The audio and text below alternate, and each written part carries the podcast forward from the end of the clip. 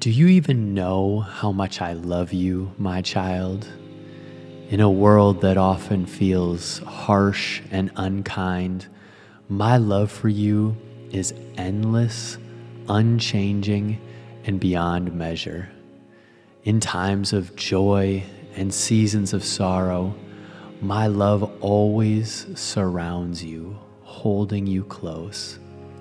So let me be your sanctuary your place of refuge. I want you to find comfort, peace, and boundless love with me. When things seem overwhelming, when you feel like it's all too much and what you bring to the table isn't enough, come to me.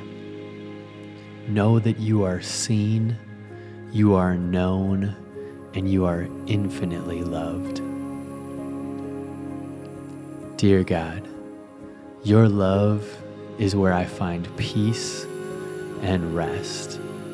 I'm forever grateful for this priceless gift that I don't have to earn, but is freely given.